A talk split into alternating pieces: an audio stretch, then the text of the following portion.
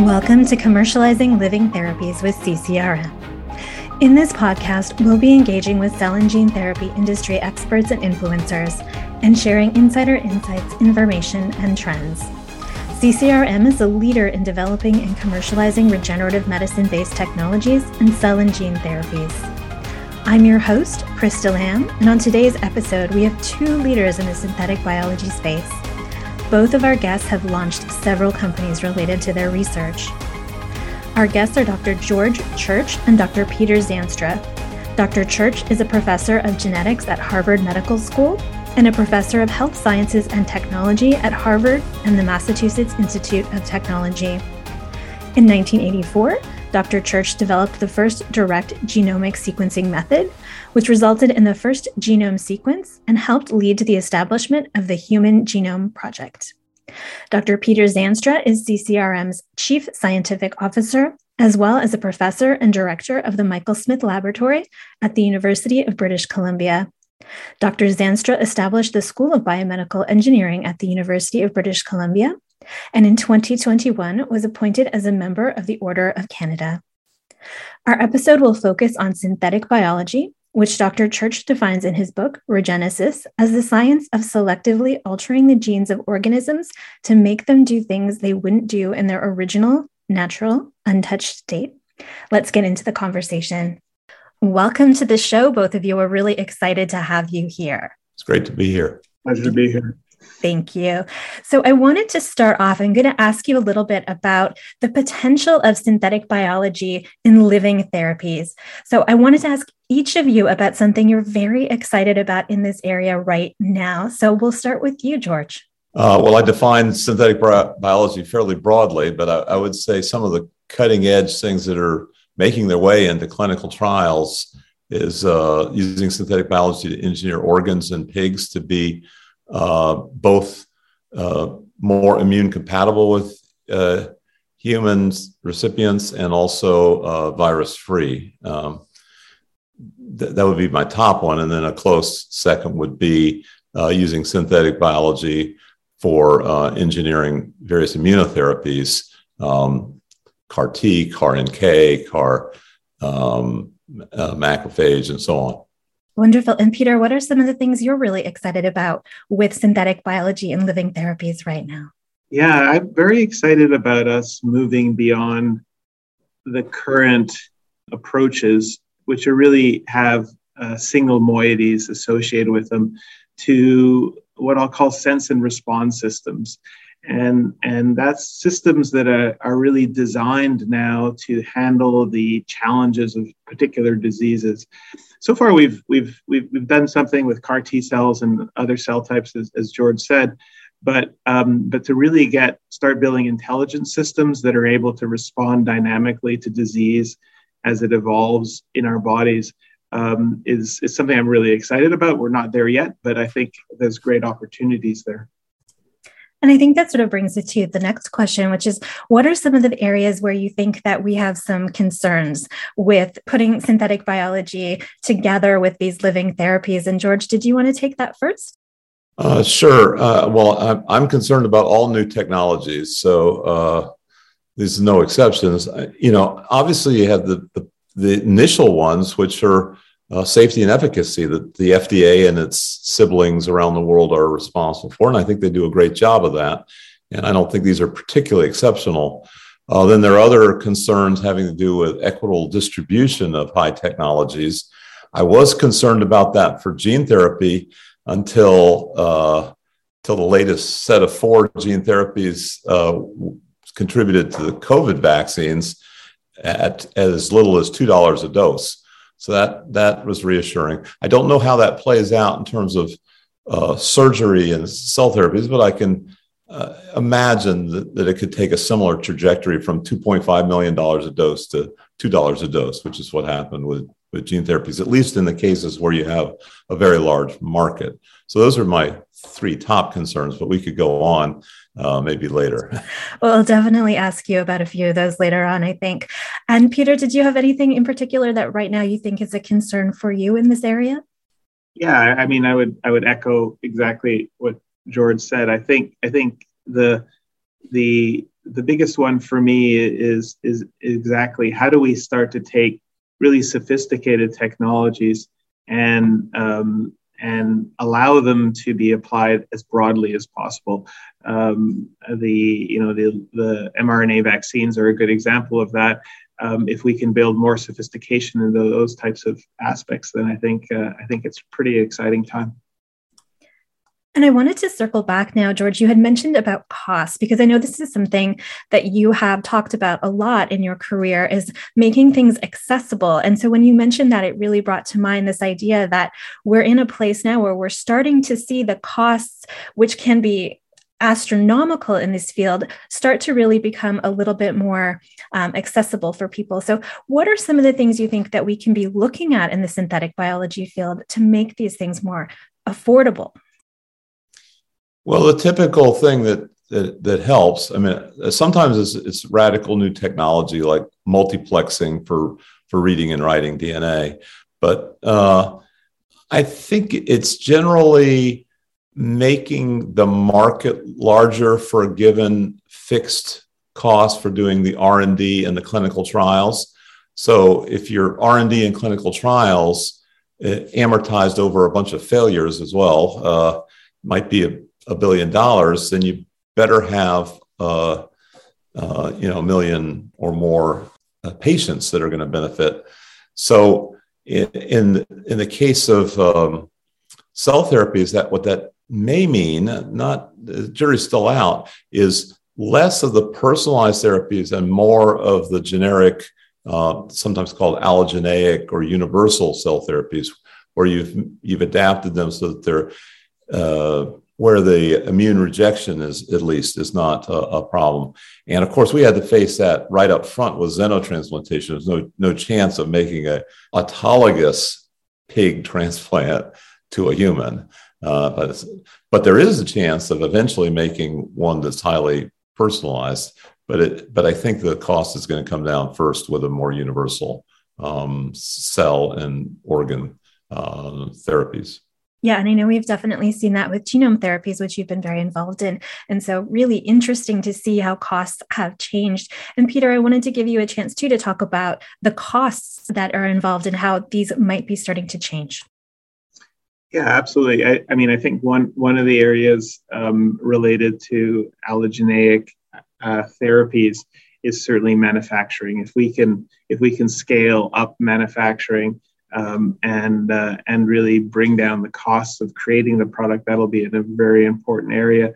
Um, but but in order to do that, as as as was recently said, um, we need to think about modularity, which is which is we need to think about how a single manufactured product might be applicable to multiple diseases or large disease populations. So um, part of that, you know, synthetic biology, I think, has a great opportunity about putting some of the personalization or sophistication of um, of the therapy at the business end so that so that the costs are lower for that um, whereas the the um, the universality of the manufacturing can be done at scale and I think that's a really good point, especially because both of you have been very involved in commercialization. And I wanted to ask you a little bit about the commercialization side of things, because when you're looking at the synthetic biology and regenerative medicine, how are we strengthening the ecosystem to make sure that things are accessible and affordable and commercializable? George, I'll start with you. Uh, yeah, so just to expand on something that Peter brought up is if you can make one drug not only universal from an immune, immune standpoint, but applicable to more diseases, that's obviously going to bring the price down as well. Uh, and I think the, the, the best example of that is, uh, is things, uh, is, are drugs aimed at the core uh, pathways of aging. Um, n- not so much about immortality or any of that stuff, but just just aging causes so so many uh, fatal diseases or exacerbates a variety of diseases, ranging from infectious disease to accidental dis- uh, death, uh, to, you name it. So, um, so I think that's one thing that we can do that will help uh, democratize uh, uh, these things. It's a tall order, um, but but uh, you know I think we suddenly have this input of all these new exponential technologies that are working very well and improving very quickly. Uh, so I think there we got we've got a good chance on it, and you, and, and there are a few um, already uh, going into clinical trials. And Peter, did you want to talk a little bit about that as well? I think commercialization is one of many ways that we can have an impact with our science. I, I think uh, I'm excited about the way that it allows and attracts good people, good students, good uh, colleagues to work on complex problems. And, and the more activity we have in that area, the more of an ecosystem, as you said, we, we can create. And that ecosystem allows for people to move around and to have a ferment of ideas. So it, it's really about creating um, opportunities for as many people as possible to be involved in, in solving really difficult problems. And, and commercialization is one, one of the ways to do that for sure. Absolutely. So I'm going to kind of move into a little bit of the more thornier issues that come with synthetic biology and living therapies. And those are some of the ethical concerns. And I think you touched on this a little bit, George, when you were talking about the things that we're doing to prevent aging in this area. And we've had people talk about transhumanism and all of these potential sort of ethical quandaries that come. And so, do you think that there are particular guardrails that we need to be putting on these technologies and these? Um, these things? And, and if so, what are they? Well, I think we have fantastic guardrails in, embodied in the uh, FDA and, and uh, similar organizations. Some, um, you know, we've touched already upon uh, the the other guardrails uh, having to do with equitable distribution, but but yet another that comes up occasionally is that well, what about you know, overpopulation or something like that, which I think is a bit of a red herring. I mean, uh, uh, partly it's sort of like if you think of it backwards, that if we had uh, healthier, longer youth, um, would we want to go back? Uh, that's that's another way of looking at the ethical. And to me, that's not an ethical quandary. We would not. Um, furthermore, there are there will be opportunities uh, that, that for example, there's increased um, movement of people into cities, and that results in lower fecundity, dropping from, say, about eight children per family on average um, in our ancestors to more like 1.2. 1.2 is implosion, not explosion. And also, that if our opportunities in space are anything like our opportunities in uh, the shipping industry back in the 1600s, um, there is going to be a lot of immigration. And so those two forces could result in a need for, for more people uh, uh, from.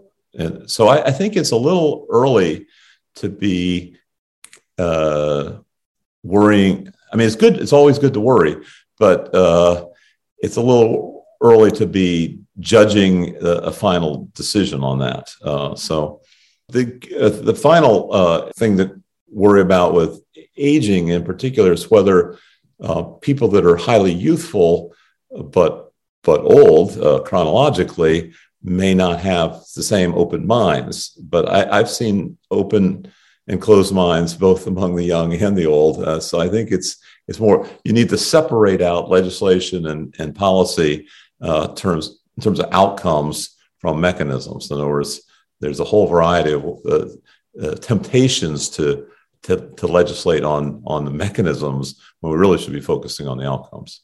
And that leads me to a follow up question, which I'll ask you, which is really how do we determine when we're doing these sorts of synthetic bio and living therapy um, interventions, what is taking us into a more dystopian space and what is more just personalized medicine? Because I think people are a little confused about that. Can you speak on that for a second?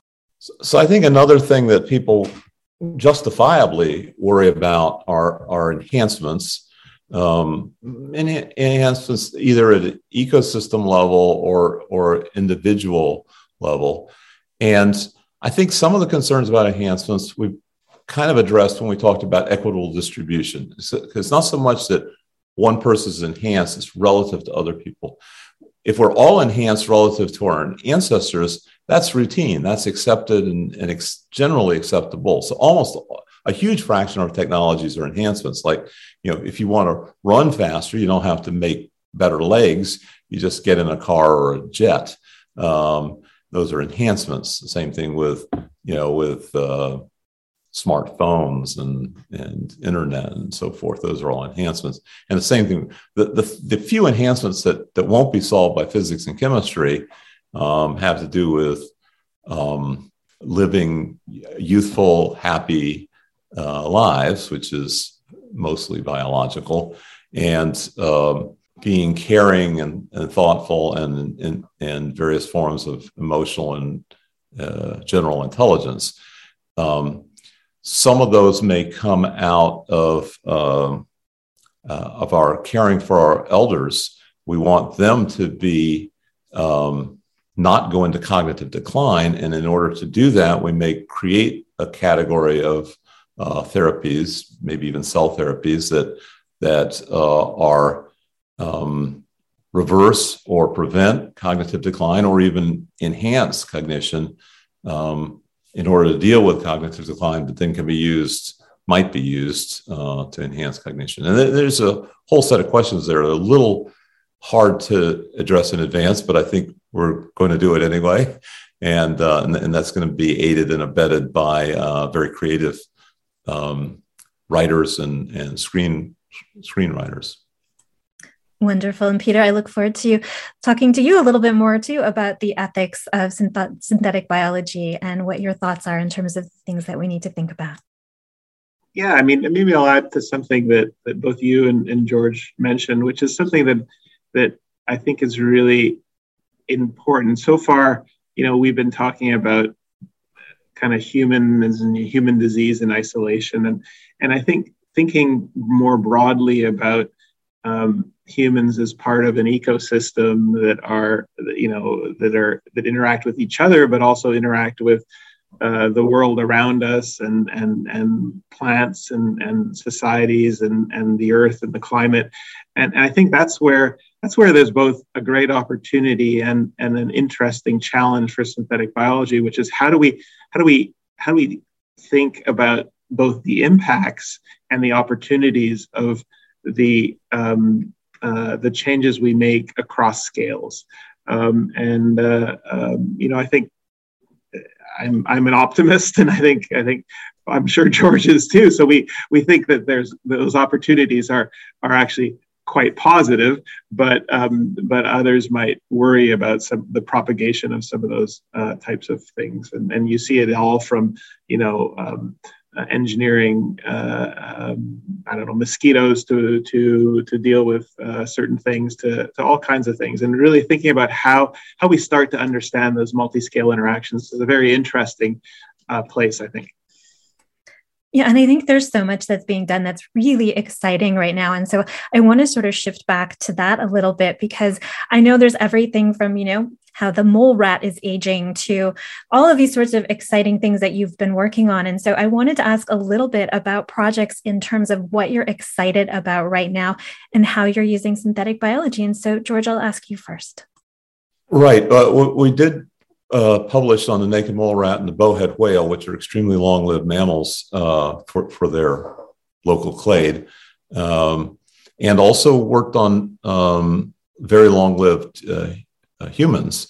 But I think actually most of the insights that have led to therapies have come from more conventional cell biology um, and, and model organisms, and then translating those into uh, gene therapies for aging reversal.